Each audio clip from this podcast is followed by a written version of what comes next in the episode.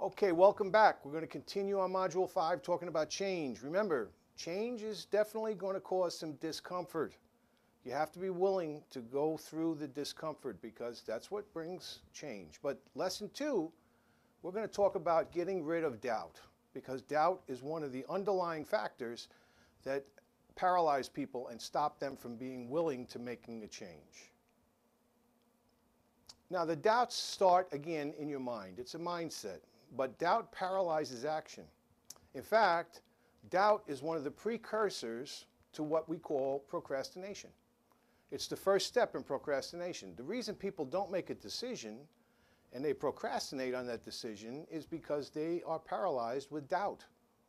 Those concerns, the things they're not aware of, the things that they're worried about, those create doubts, which ultimately create fear, which ultimately creates procrastination. But here's the situation procrastination, in and of itself, is a decision. Many people think that if I don't make a decision, if I don't give you a yes or a no, and I don't make this decision, I can put it off. But you can't. Because not making a decision is a decision. You've made a decision not to make a decision. And the results will definitely show you what you get in response to that decision not to make a decision. And that's what procrastination is all about. Well, how do you do this? How are you going to eliminate doubt? Well, doubt comes from a thought. It starts out with a thought, and you can take control of your thoughts. That's the whole entire purpose of everything we're discussing. You need to take control of your mindset and your own thoughts. So you need to be confident in what you do. Confidence comes from within. I give people an example all the time of confidence. You know, if you really want to feel confident, think back to a time. I like to use the example, I'm not a swimmer, so I can't use the swimming example, okay? It would be disingenuous if I talked to you about that because I can't swim. I can't swim a lick. But here's the deal I can ride a bike. And I remember as a little person, I remember how many times I rode the bike and fell down. I rode the bike, I fell down. My father tried to help me. I rode the bike, I fell down. They put training wheels on so I didn't fall down. And then suddenly there was that magical moment. Remember back when you learned how to ride a bike, you have that magical moment when suddenly, wow, I'm riding a bike. I'm balanced, I'm riding a bike. It was tremendous. I still get like goosebumps. I get a thrill from that, okay? That's confidence. That's confidence because what happened after you rode the bike? After you started out with all that failure, now you could ride the bike. How did you feel?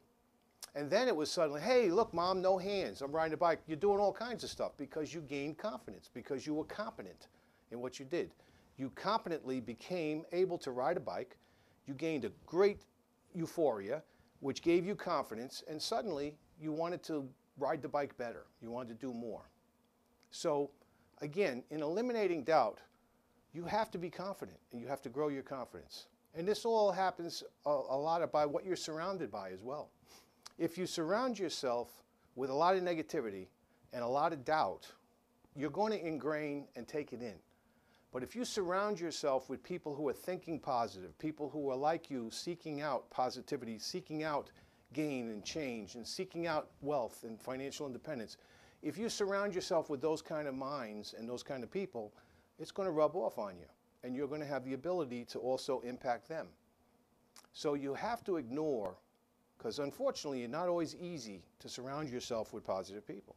Now, in our community right here, we want to surround one another with people who do have positive mindsets and eliminate all those people who are going to put a drag on it. But in the interim, you're going to have to ignore a lot of those people because they're going to be around you. More than not, you're going to meet the negativity. You're going to meet the people who are very scarcity driven. You're going to meet the people who are very insecure in themselves. You can't let it rub off on you. You can't take it in. Sometimes you just have to tell somebody, hey, hey, look, I can't take your negativity. You got to go. So you have the power to eliminate that around you too. So you got to eliminate the doubt. Now, doubt comes in a lot of areas. You know, money, work, security, comfort. All these areas create doubt. Okay, and you're worried about it. You worry about money, you worry about work. What happens if I lose my job? I have security within this job. What happens? I'm comfortable. Okay, suddenly I'm unemployed. Suddenly I don't have a job. I'm not exchanging time for money. you know, you live with doubt. You live in fear. You can't do that. You have to be confident. You have to have self belief. Remember, we talked about ego strength and a strong ego. This requires ego strength.